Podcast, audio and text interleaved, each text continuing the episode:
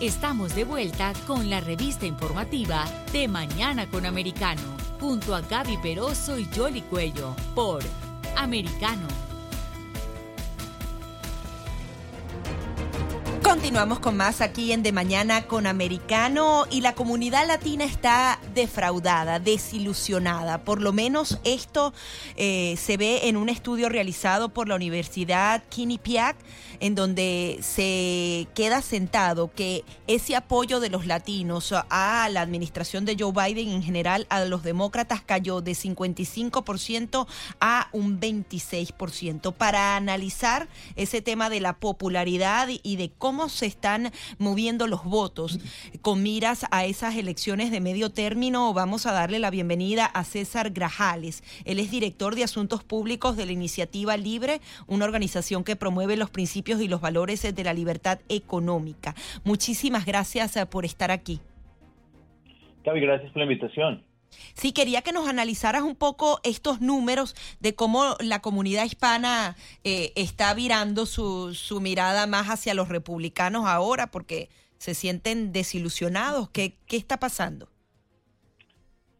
Varias cosas. Recordemos que por alguna razón eh, la comunidad y sobre todo, digamos, los candidatos demócratas han pensado y han, pensado que el, bloque latino o hispano de Estados Unidos es un voto eh, que lo tienen ganado y que es eh, permanentemente demócrata.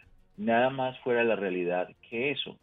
En realidad el bloque hispano-latino de votantes de los Estados Unidos es un bloque que necesita persuasión, es un bloque que está pendiente de lo que está pasando en el país y es un bloque que, un bloque que puede votar tanto como por un republicano como por un demócrata, dependiendo de eh, lo que esté viviendo en el momento nuestra comunidad.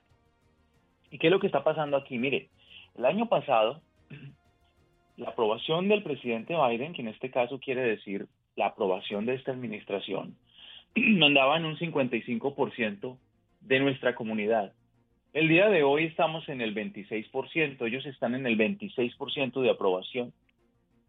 Imagínense el retroceso que ha tenido esta administración en tan solo un año o menos de un año y el retroceso que ha tenido con la comunidad hispana en lo que va de la presidencia, que es menos de dos años. Y todo esto es una traducción de unas decisiones políticas que han venido afectando tanto nuestra comunidad como el resto de los estadounidenses. ¿Qué decisiones? Bueno, el tema de la inflación, el tema de la gasolina. Nada más en las últimas dos semanas, el precio de, eh, del galón de gasolina regular aumentó 33 centavos más para un promedio nacional de 4 dólares con 71 centavos. Hay estados donde anda la gasolina por 6 dólares. ¿Y qué quiere decir esto? Hombre, quiere decir que eh, el agricultor que recoge las verduras en el campo ahora le cuesta más llevarlas a la ciudad, llevarlas a los supermercados, llevarlas a los lugares donde se, expo donde se exporta y donde se lleva a otros estados, pues porque ese transporte cuesta más. Entonces esa, esa comida, esos productos que cuesta más transportarlos, cuesta más venderlos en los supermercados. Ese dólar que antes compraba X cantidad de comida, ahora compra menos cantidad de comida. Ahora compra menos ropa, ahora compra, ahora puede pagar menos por los eh, útiles escolares de los, de, los, de, los, de los niños. Menos dinero para poder salir al fin de semana con la familia, para pensar en vacaciones, menos dinero para poder retirarse o pensar en un retiro o pensar en un ahorro y poder comprar una casa en el futuro.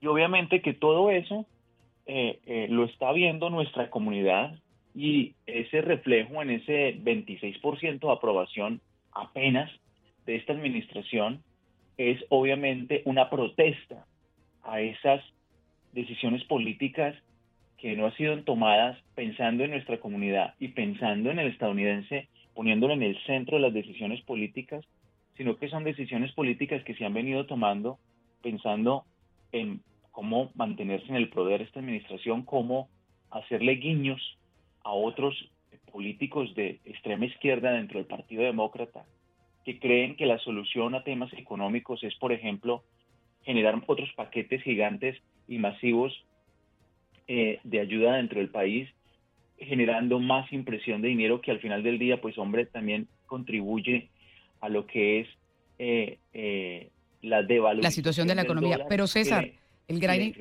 el gran interrogante es, ¿esto tú crees que se va a traducir en las elecciones? Es decir, el, hispano que está decepcionado un poco eh, de, hacia dónde va el país y en particular en, lo que tiene que ver con el presidente, ¿se va a transferir en votos y que se lo estarían dando al, al Partido Republicano?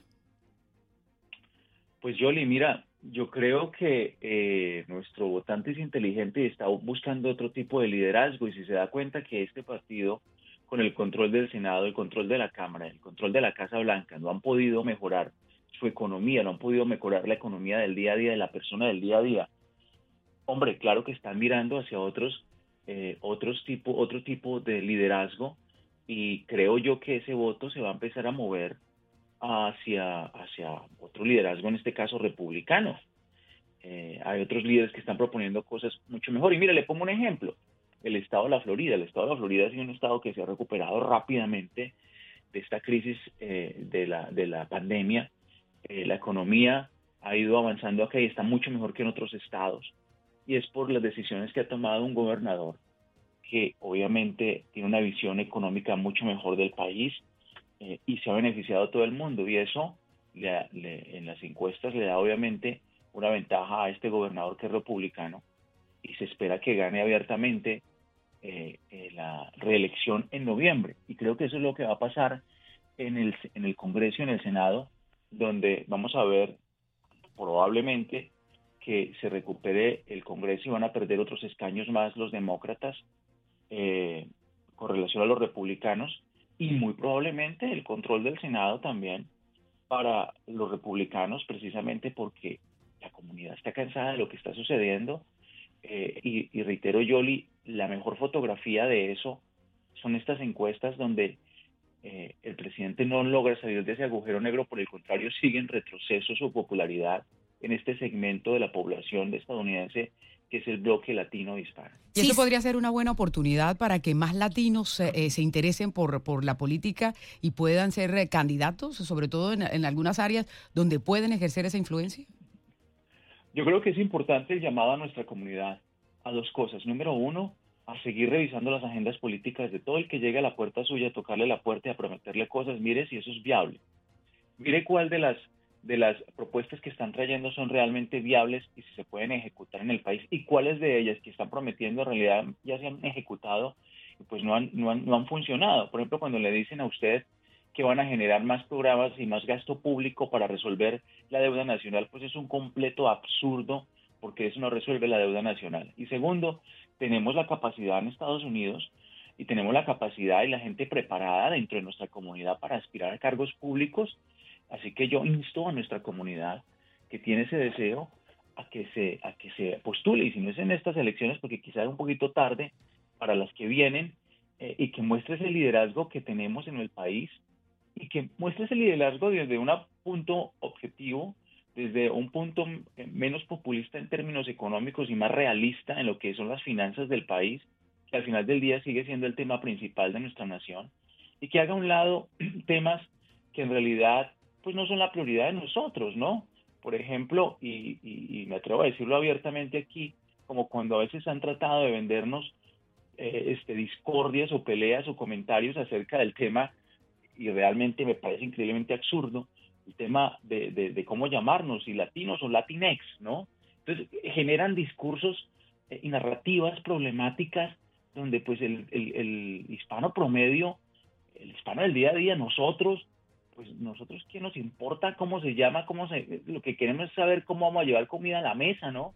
Sí, ¿Cómo vamos a poder pagar la renta? Además tratan de convencernos con nos tratan de convencer con campañas. E incluso ahorita en el mes de mayo el Comité Nacional Demócrata ya aprobó una campaña millonaria llamada eh, la campaña Adelante, justamente para tratar de convencer a esos hispanos que están eh, perdiendo, retener a esos votantes latinos. ¿Cómo ves tú ese tema comunicacional por parte de los demócratas tratando de convencer en vez de gobernar para que realmente sea eficiente y voten por ti, no? Claro, pues a mí me parece ya esa propuesta, pues eh, como se dice coloquialmente, patadas de ahogado. se ven tan desesperados en este, en este ambiente político de este año que lanzan esta campaña que a mí me parece incluso hasta ofensiva. ¿Por qué me parece ofensiva? Pues porque, hombre, si, si tenían el objetivo y, la, y en la mente, cuando estaban decidiendo las políticas públicas y las que, las que han pasado en el centro de políticas públicas, la comunidad hispana, ¿por qué no sacaron el proyecto adelante y esta campaña adelante desde mucho antes de esta crisis? No sé, desde la, la campaña presidencial del presidente Biden, desde el comienzo de la, de la presidencia del presidente Biden, no justamente ahorita. Son como pasadas de, patadas de ahogado, porque, hombre, cada vez ven que van en retroceso, y reitero, no solamente en el, en el segmento de la población latina o hispana, pero en todo el país hay un retroceso con relación a la popularidad de esta administración y las políticas públicas que han ido implementando. Yo creo que tienen que ponerse serios con relación, pero a las decisiones de políticas públicas y de cómo mitigar el tema de la gasolina. Y algo más, algo que también me parece importante, yo y Gaby, tocar aquí es el tema de fuera de tacto con relación a nuestra comunidad con dos aspectos. Está el latino-hispano que nace en el país y tiene una experiencia americana diferente. Y está el latino-hispano como yo, que emigró a los Estados Unidos que es ciudadano americano, que soy americano, pero nací en otro país, nací en Colombia en este caso, y sigo pendiente de lo que pasa en mi país de origen. Y creo que están fuera de tacto con eso cuando ves que andan coqueteando con Cuba, andan coqueteando con Venezuela, y qué pasa con las comunidades que hay en el sur de la Florida, por ejemplo. Que Así que creo que se sienten perdidos en Florida y van a renunciar a eso para tratar de tener algún tipo de beneficio por el lado de, de este acercamiento a Cuba y a Venezuela, ¿no? Hombre, pero me parece muy fuera de tacto cuando en realidad todo ese tipo de diálogos con estos criminales lo único que hace es fortalecerlos y comprarles tiempo, porque al final del día nunca van a cambiar. La estrategia que están implementando ahorita con Cuba ya les en el eh, con, con la presidencia de Obama y que cambiará absolutamente nada. Miren nada más las protestas del año pasado y todos los jóvenes que pusieron presos durante las protestas y las marchas que generaron luego el movimiento Patria y Vida o sea, este... y sobre todo que son cambios a cambio de nada, que es, que quizás lo más triste, ¿no? Que mientras están haciendo los esfuerzos para, para poder buscar la democracia. César, pero hay otro tema también que es de preocupación e importancia en este país y es el que tiene que ver con la frontera y lo que ha estado pasando allí. Eh, ¿Cuál es eh, el impacto que tiene esto dentro de la comunidad eh, latina?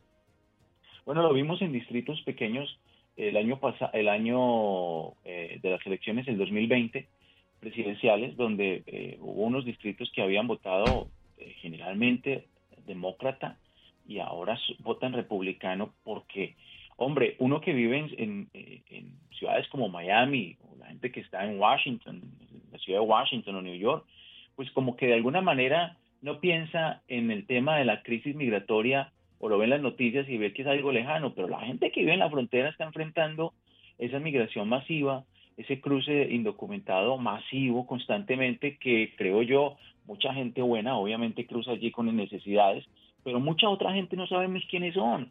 Y esa gente en la frontera tiene terror, tiene miedo, no sabe qué está pasando en la frontera con esos cruces de, de, gente que ni sabemos quiénes son. Hay un descontrol en la frontera, una desinformación y la zarina que ha designado el presidente Biden solamente fue en el verano un ratico del año pasado y no volvió no se ha escuchado de ella, que es la vicepresidente Kamala Harris, no se ha escuchado de ella, no comenta, no habla, no dice, y seguimos allí con este tema de la crisis migratoria en la frontera, aparte de ellos fuera de tacto en la, en la, liderazgo demócrata, argumentando que el título 42 expire cuando la, eh, la, patrulla fronteriza ha dicho que si eso sucede eh, y no hay un plan, vamos a ver un cruce de gente indocumentada de probablemente unos 18 mil personas diarias. Obviamente la gente en la frontera le preocupa eso y obviamente esas personas van a votar por otro tipo de liderazgo, en este caso republicano. Pues muy bien, vamos a seguir monitoreando muy de cerca todo lo que sucede en eh, nuestra comunidad aquí en los Estados Unidos. Somos americanos nosotros aquí también. A propósito, el gobernador Ron DeSantis fue uno de los seleccionados como las 100 personas más influyentes, eh, de acuerdo a la revista Time. ¿no? César, muchísimas gracias. muchísimas gracias por estar aquí con nosotros. Muchas gracias, buen día. Buen día para ti también. Es César Grajales, director de Asuntos Públicos de la iniciativa Libre, aquí con nosotros ah, en Mañana con Americano.